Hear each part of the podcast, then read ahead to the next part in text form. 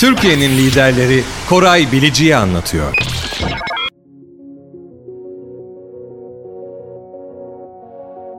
Herkese merhaba, hoş geldiniz. Türkiye'nin liderleri Koray Bilici anlatıyor sohbetleri serisi TAV Havalimanları C E O'su ve Tav Technologies Genel Müdürü sevgili Kerem Öztürk ile devam ediyor. Hoş geldin Kerem.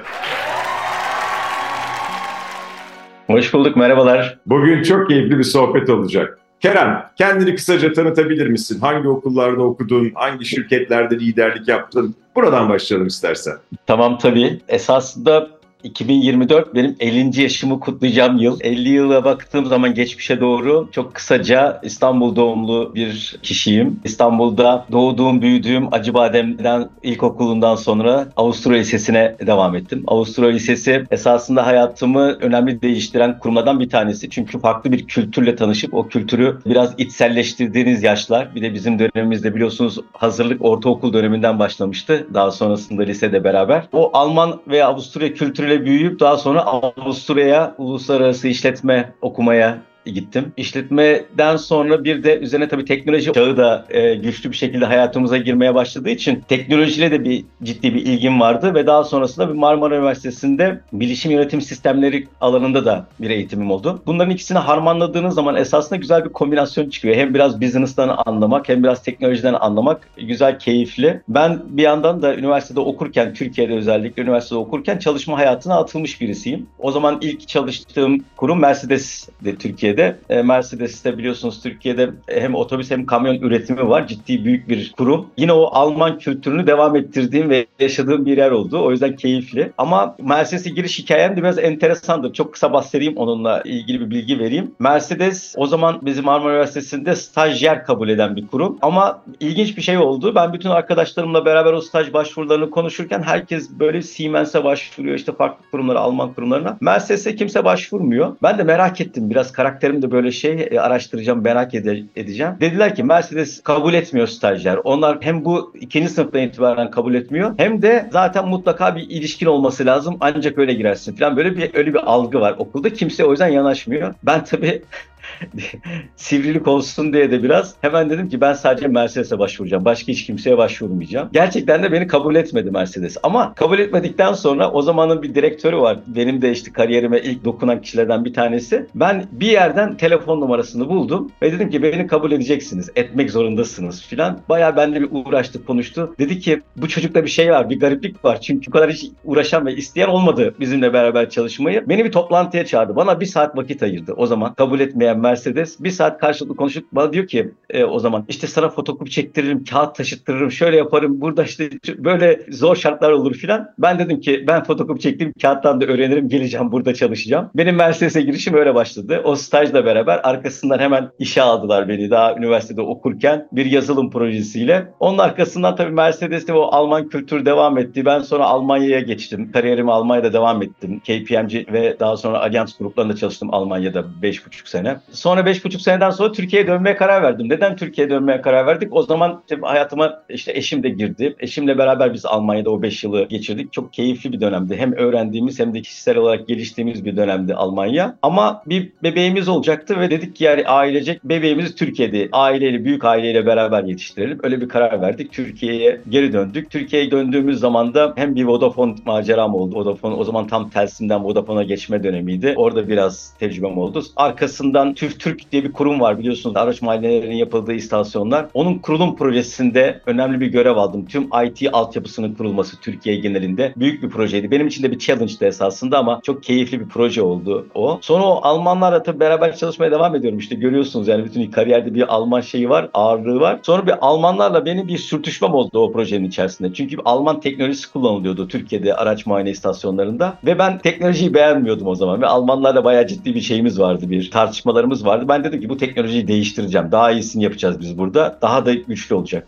Bir Alman C F O'muz vardı o zaman e, Almanya merkezde çalışan. Dedi ki bana Kerem dedi bak çok büyük risk alıyorsun kariyerinle alakalı. Bu işlere hiç girme. Bak başarısız olursan sonra kariyerin etkilenir falan. Ben dedim ki bu işi yapacağım. Yaptım o işi. Beklenen bütçenin ve şeyin de zamanında altında. Sonra Almanlar şöyle dediler. O zaman sen Almanya'ya geliyorsun. Aynı transformasyonu Almanya'da yapıyorsun. Beni tekrar biraz zorla, eşim de istemiyordu esasında ama zorla tekrar bir Almanya'ya gitme durumu durumumuz oldu. Almanya'da TÜVSÜD'ün C E O'su rolüyle gittim oraya. Orada da bir, yine bir dört yıl daha çalıştım falan ama e, biz şöyle bir aileyiz. Böyle hem yurt dışını seviyoruz, yurt dışıyla ilişkimiz çok yüksek ama ülkemizi de çok seviyoruz. O yüzden tekrar bir dört yıl sonrasında ben Türkiye'ye geri döndüm. Türkiye'de döndükten sonra bir Mars Sinema grupla alakalı bir çalışmalarımız oldu kısa bir dönem. Sonra TAV maceram başladı. Aşağı yukarı yedi buçuk yıldan beri de TAV'dayım. Bütün bu tecrübeyi, işte bu birikimleri TAV için ve e, havalimanları, havalimanlarına gelen yolcularımız için kullanmaya çalışıyorum. Böyle kısa bir hikayesi var. Çok güzel, çok güzel. Çok ilham da verici bu. Mercedes'te demek ki böyle kapıları zorlamak, istediğin ve hayallerinin peşinden koşmak için vazgeçmemek, önüne çıkan engelleri bir şekilde aşmak istediğin zaman hadi hiçbir şeyde aslında seni durduramayacağını da görüyorsun. Çok güzel, çok ilham verici. Sonra da değişik sektörlerdeki bilgi birikimini de şu anda TAV'da e, liderlik koltuğunda doldurman da çok keyifli. Peki şimdi TAV Havalimanları, TAV Technologies. Yani bakınca buradaki ana gündemin nedir? Nelerle çok fazla uğraşıyorsun? Yani böyle biraz da sıcak projelerden konuşalım. Tabii şimdi dediğiniz gibi esasında orada iki tane rolüm var. Yani TAV grubunun içerisinde. Bir tanesi TAV Havalimanları'nın C E O'su olarak kendi işlettiğimiz havalimanlarına gelen yolcuların hayatlarına dokunmak istiyoruz. Çünkü seyahatler çok farklı amaçlarla yapılıyor. İş amaçlı yapılanı var, işte keyif ve tatil amaçlı yapılanı var. Ve bu süreçlerde insanlar gerçekten havalimanlarındaki geçirdikleri vakiti de keyifle hatırlamak istiyorlar. İşte bürokrasi, soru, ondan sonra sıralar, belki de işte evraklar ve bu koşuşturma, işte zaman tabii baskısı var, yetişme falan. Bunlar bayağı ciddi stresler oluşturuyor insanlarda. Biz bu havalimanlarımıza gelen yolcuların hayatlarını nasıl kolaylaştırabiliriz, hep buna bakıyoruz. Bu bakış açısıyla da esasında biz bir, büyük bir grubun da parçasıyız. Biliyorsunuz Aeroport de Paris diye bir grup var. Paris Havalimanı'nda işleten ve esasında TAV, işte Aeroport de Paris, A D P grubu ve G M R olarak bakıldığında dünyanın en büyük havalimanı işletmecisiyiz biz. Ve bu kurumda bir vizyon gelişti. İşte bu vizyonun adını da Pioneers iki bin yirmi beş diye bir isim koyduk ve üç ana başlıkta topladık yapılacak olan aksiyonları. Bir tanesi dijital dönüşüm ve dijitalleşme. Çünkü artık hayatımızın her noktasında akıllı sistemler, akıllı cihazlar kullanıyoruz. E, havalimanına geldiğiniz zaman da benzer deneyimleri yaşamak istiyorsunuz. Yani bir cep telefonuyla birçok işimizi hallediyorsak o zaman havalimanına geldiğimiz zaman da birçok işimizi cep telefonuyla halletmek istiyoruz ya da dijital çözümlerle halletmek istiyoruz. O yüzden bir dijitalleşme önemli bir konu. Hospitality, yani konukseverlik önemli bir konu. Geldikleri zaman zaman insanların kendilerini mutlu, keyifli hissettikleri, hem seyahate başlarken hem de seyahati bitirirken e, kötü bir anıyla başlamak istemedikleri de bitirmek istemedikleri bir süreç yaşatmak istiyoruz. O yüzden konukseverlik çok önemli bizim için. E, bir de tabii günümüz ve en önemli konulardan bir tanesi sürdürülebilirlik. Sürdürülebilirlik deyince tabii birçok konu anlamamız lazım. Yani ekonomik sürdürülebilirlik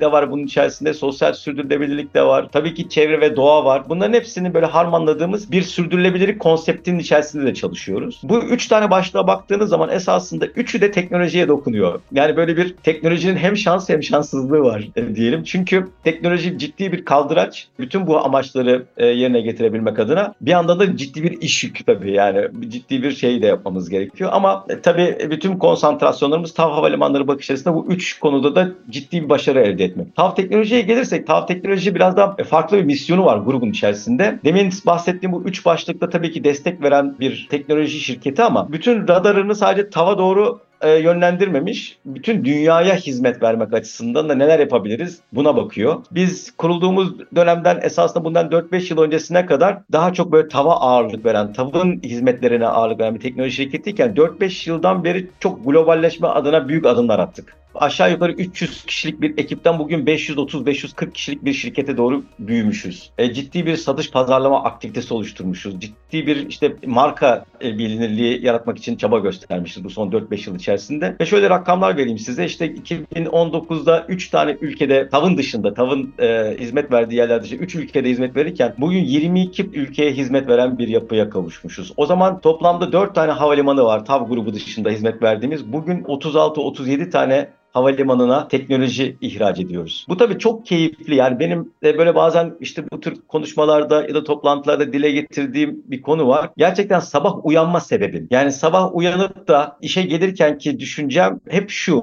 Türkiye olarak ve işte bu Türkiye'deki mühendisler olarak çalışan, çünkü Ar-Ge merkezimiz var bizim. Bu beş yüz otuz kişinin içerisinde Ar-Ge merkezimizde iki yüzden fazla mühendisimiz çalışıyor. Ürettiğimiz teknolojiyi dünyaya yaygınlaştırmak gibi bir misyonumuz var. Vizyonumuza da şunu koyduk. Zaten bugün havacılık teknolojileri denince akla gelen beş şirketten bir tanesi Tav Teknoloji. Ama diyoruz ki en iyisi olmakla alakalı bir vizyon koyduk önümüze ve bunun için çok yoğun çalışıyoruz. E geldiğimizde de baktığımda böyle son üç dört yıl içerisindeki yapmış olduğumuz atılım çok keyifli. Bazen böyle dünya haritası gözümüzün önüne getiriyoruz. Diyoruz ki doğuda kimler var? İşte Endonezya'da işlerimiz var. Filipin'de, Malezya'da aktivitelerimiz var. Batıya gidiyoruz. Batıda neredeyiz? E bugün Şili, Santiago'da, ondan sonra Panama'da, Meksika'da, Tulum'da teknolojilerimizi koymuş durumdayız. Bu çok keyifli. Kuzeyde Latvia var. Güneyde Güney Afrika'nın dokuz on tane havalimanı var. Onuna da teknoloji vermişiz. Böyle baktığımız zaman tabii çok heyecanlı ve çok keyifli bir şey. E, sürekli de böyle bir dinamizm var. Yani çünkü dünyanın çok farklı noktalarını çok farklı kültürlerle yedi yirmi dört çalışmak durumundasınız. Çünkü havalimanı da şey bir operasyon değil. sekiz beş çalışabileceğiniz bir operasyon değil. Bunlar bizi çok etkiliyor. Ama tabii bunları sağlayabilmek için ciddi bir şey geliştirmeniz lazım. Teknoloji geliştirmeniz lazım. Bir fark yaratıyor olmanız lazım dünyadaki rakiplerinizden. Buraya çok muazzam bir yatırım yapıyoruz. Yani hem insan gücüne, insan kaynağına, teknolojiye, Ar-Ge'ye, inovasyona muazzam bir yatırımımız var. Ve işte Smart Airport konseptleri, biyometrik teknolojiler, yapay zekanın bize verdiği bütün bu imkanlar, hepsinden faydalanmanız lazım. Yoksa bir fark yaratmanız çok mümkün değil. Bu alanlarda herkes çalışıyor. Siz üstüne bir şey koymak zorundasınız. İşte ciddi bir ekosistem yönetiyoruz. Üniversitelerle beraber çalışıyoruz. Startup şirketlerle beraber çalışıyoruz. E, her şeyi kendiniz yapmanız da mümkün değil. Yani öyle bir illüzyondan da mutlaka vazgeçmek gerekiyor. İşte bunların hepsini yönetmeye çalışıyoruz. Şu anda hani gündemimiz ne derseniz bu heyecanla bütün bu gündemi takip etmeye çalışıyoruz. Çok güzel başlıklar bunlar. Şimdi startuplardan bahsettin. Benim de özellikle çok böyle takip ettiğim, kitabımda da yazdığım başlıklardan bir tanesi. Burada tabii startuplara küresel bir destekten de bahsediyorsun. Yani o bölümdeki şeyde, yani girişimciliğe ve bu startup kültüründe bunu biraz konuşalım. Yani buralarda neler yapıyorsun? İşte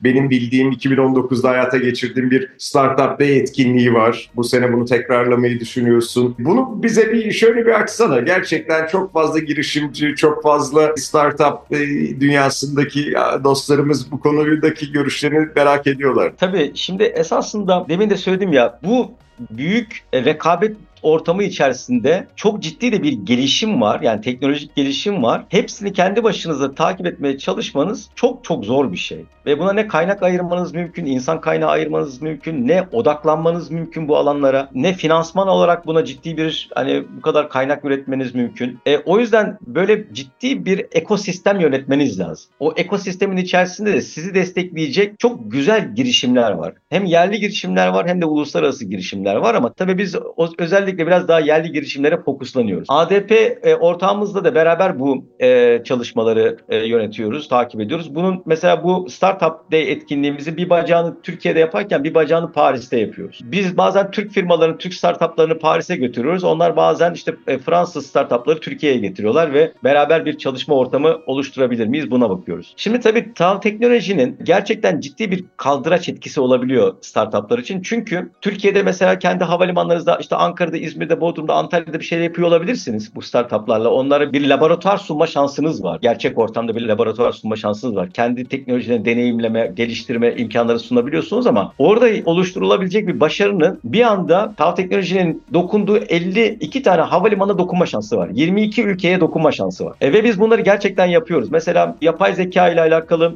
çalışmalarımızda computer vision teknolojisi kullanıyoruz mesela. İşte kameralarla, kamera sensörleriyle havalimanının içerisinde bir gerçeklik farkında oluşturmaya çalışıyoruz. Yani nerede insanlar var, nerede işte sıralar var, nerede bekleme süreleri uzuyor gibi çalışmalar var. Bunların hepsini yapay zeka ile yapılıyor. Ve burada mesela ortaklık yaptığımız startup şirketler var. Yani o computer vision noktasında bu yapay zeka teknolojisini destekleyen şirketlerle beraber çalışıyoruz. Ve onların çözümlerini işte bizimle beraber Somali'ye, Güney Afrika'ya, Endonezya'ya götürüp oralarda deneyimletiyoruz. Tabii onlar da hem kültürel anlamda gelişiyorlar. Yani bir globalleşme noktasında neye ihtiyaç olduğunu farkına varıyorlar.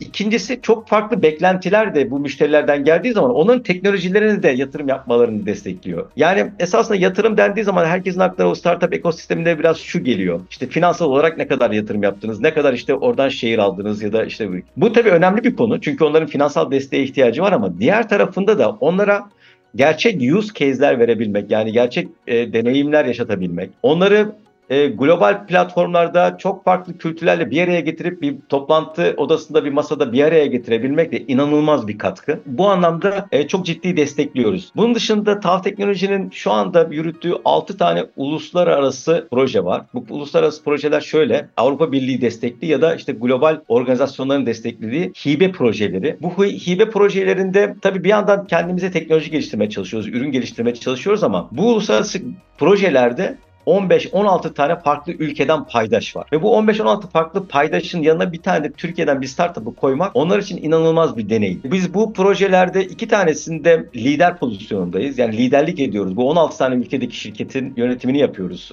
Koordinasyonunu yapıyoruz. O yüzden bu tür çalışmalara Türk startup'larını da eklemek çok kolay oluyor bizim için. Bunu yapabiliyoruz. Diğer projelerimizde birazcık daha böyle paydaşız. Yani orada destek veren noktadayız. Ama böyle bir ekosistem yaratabiliyor olmak gerçekten çok keyifli.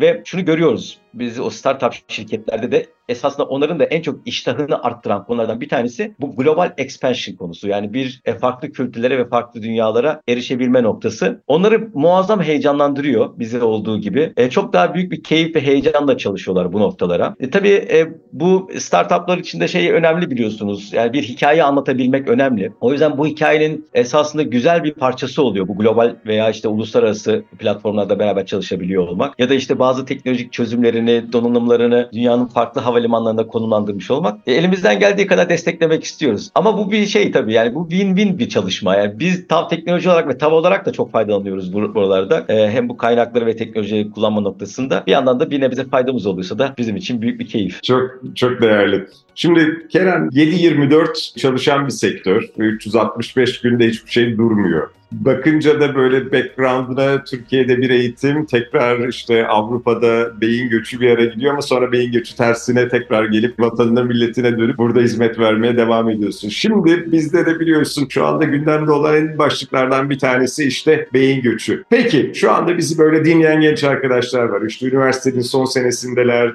kariyerlerinde ilk görevleri alıyorlar ve e, seni dinliyorlar şu anda. Ben de şunu biliyorum, günde en az on dört saat çalışan liderlerden bir tanesisiniz. Sıkı bir tempom var. Dolayısıyla hani dinleyen genç arkadaşlar da takip etmesinde de fayda görüyorum. Senin kariyer adımlarını ve iş e, adımlarını. Peki neler öneriyorsun bizi dinleyen genç arkadaşlara? Şimdi esasında sorumluluğu çok yüksek bir soru. Belki de en zor sorulardan bir tanesi. Kendi yaptıklarınızı anlatmak daha kolay ama gençlere bazı mesajlar vermek ya da onlara dokunmaya çalışmak ciddi bir sorumluluk. Ama tabii sizin de bahsettiğiniz gibi bir beyin göçü konumuz var. Ondan sonra Türkiye'nin de çok ciddi kaynak ihtiyacı var. Dünyada da ciddi bir açık var. O yüzden bu beyin göçü esasında hayatımızın bir parçası olacak. Bu noktada belki birkaç tane noktaya değinmek lazım. Ben bazen böyle milliyetçilik, tabii ruhumuz da var. Biraz ülkemizde seviyoruz. Ülkemize de e, olabildiğince destek olmaya çalışıyoruz. Bazen böyle ara ara şirketteki genç arkadaşlarımla Atatürk'ün gençliğe hitabesini paylaşırım. Hatırlatma olsun diye. Değerli ve önemlidir çünkü. E, onu hissederek okumak ve anlamak. Ama onun dışında da tabii şöyle bir düşüncem de yok. Yurt dışına gidilmesin,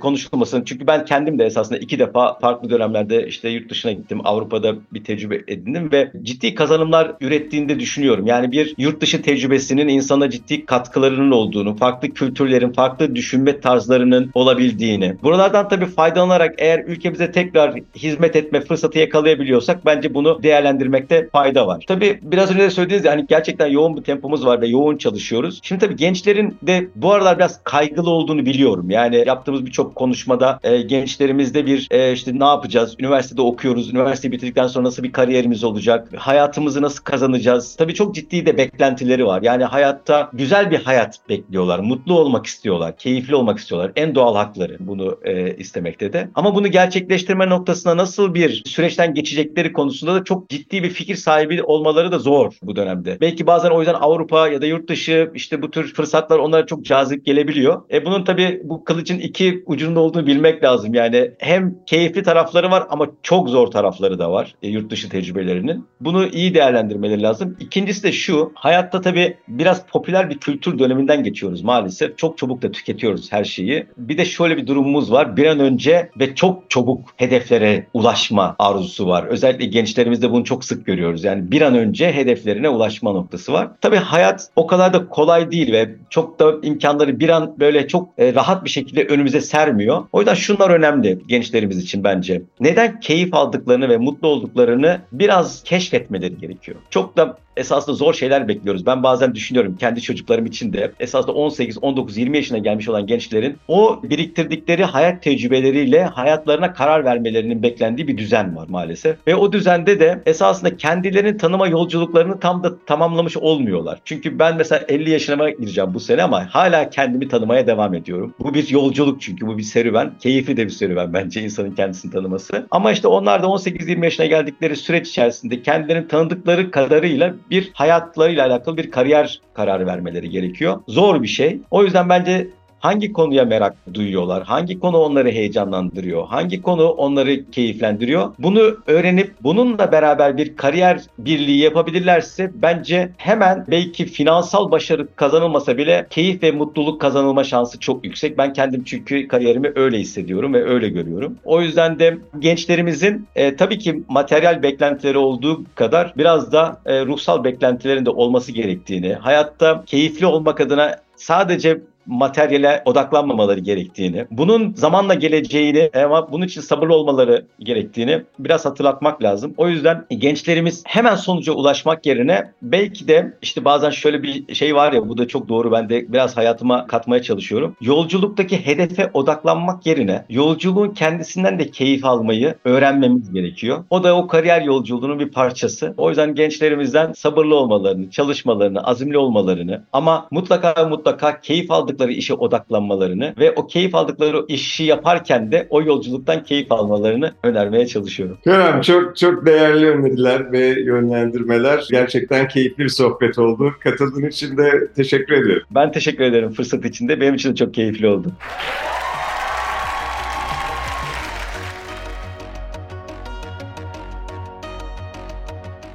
Türkiye'nin liderleri Koray Bilici'yi anlattı. Bir sonraki podcast'te görüşmek üzere.